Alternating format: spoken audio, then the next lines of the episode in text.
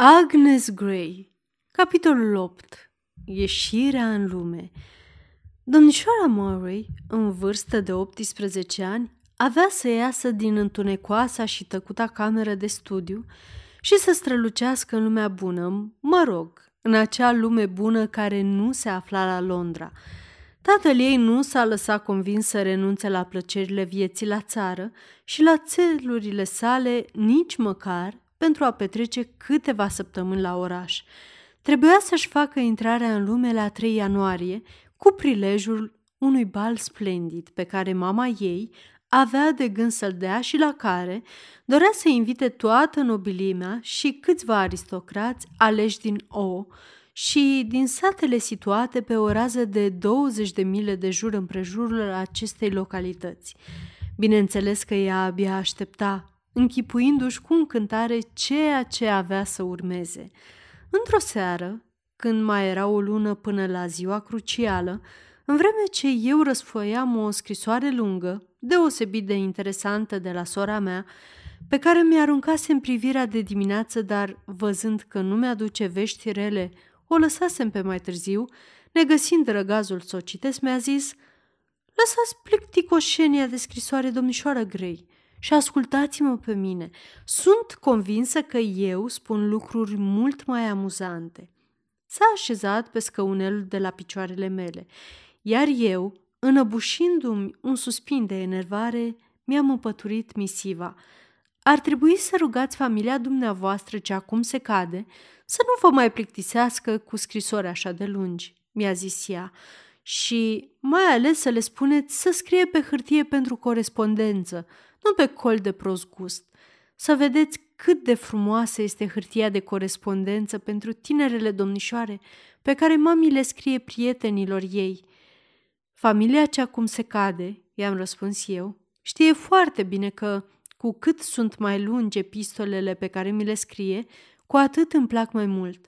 Aș regreta nespus dacă aș primi de la oricare dintre ei scrisori așternute pe hârtie de corespondență pentru tinere domnișoare. Și aș fi crezut că dumneata, fiind o adevărată domnișoară, nu o să spui că este de prost gust să scrii pe o coală mare.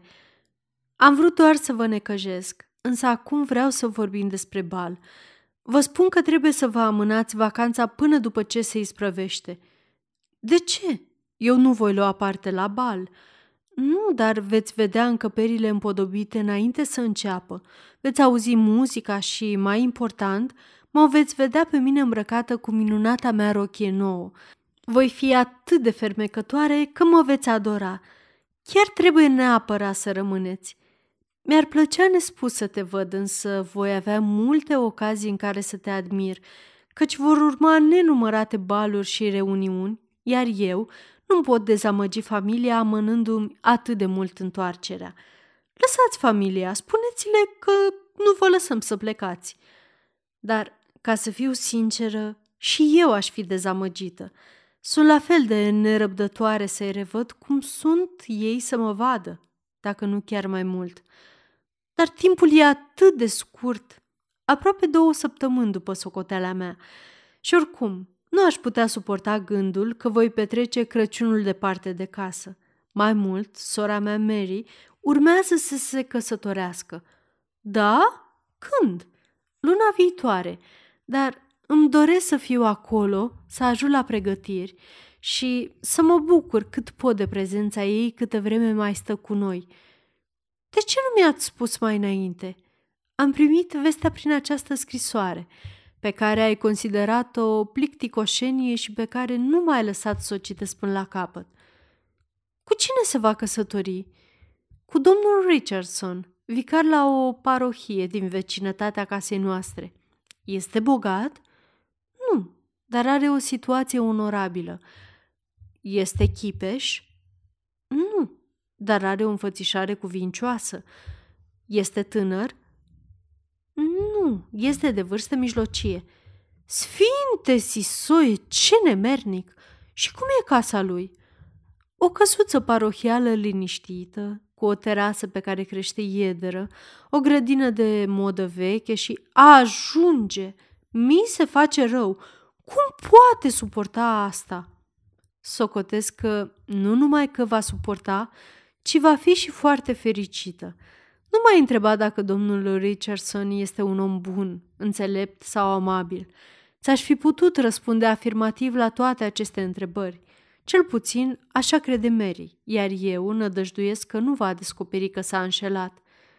Dar sărmana făptură, cum să-i treacă prin cap să-și petreacă viața acolo, într-un coteț, cu un ticălos bătrân, fără să spere că situația se va schimba? Nu e bătrân, n-are decât treizeci și șase sau treizeci și șapte de ani, iar ea are douăzeci și opt și e înțeleaptă de parcă ar avea cincizeci. Vai, și mai bine. Atunci se potrivesc. I se spune prea dreptul vicar?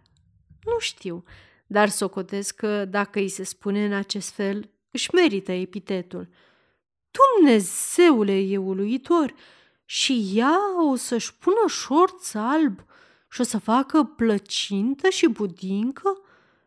Despre șorțul alb nu am habar, însă îndrăznesc să spun că va face plăcinte și budincă din când în când, ceea ce nu va fi foarte greu, pentru că a mai făcut.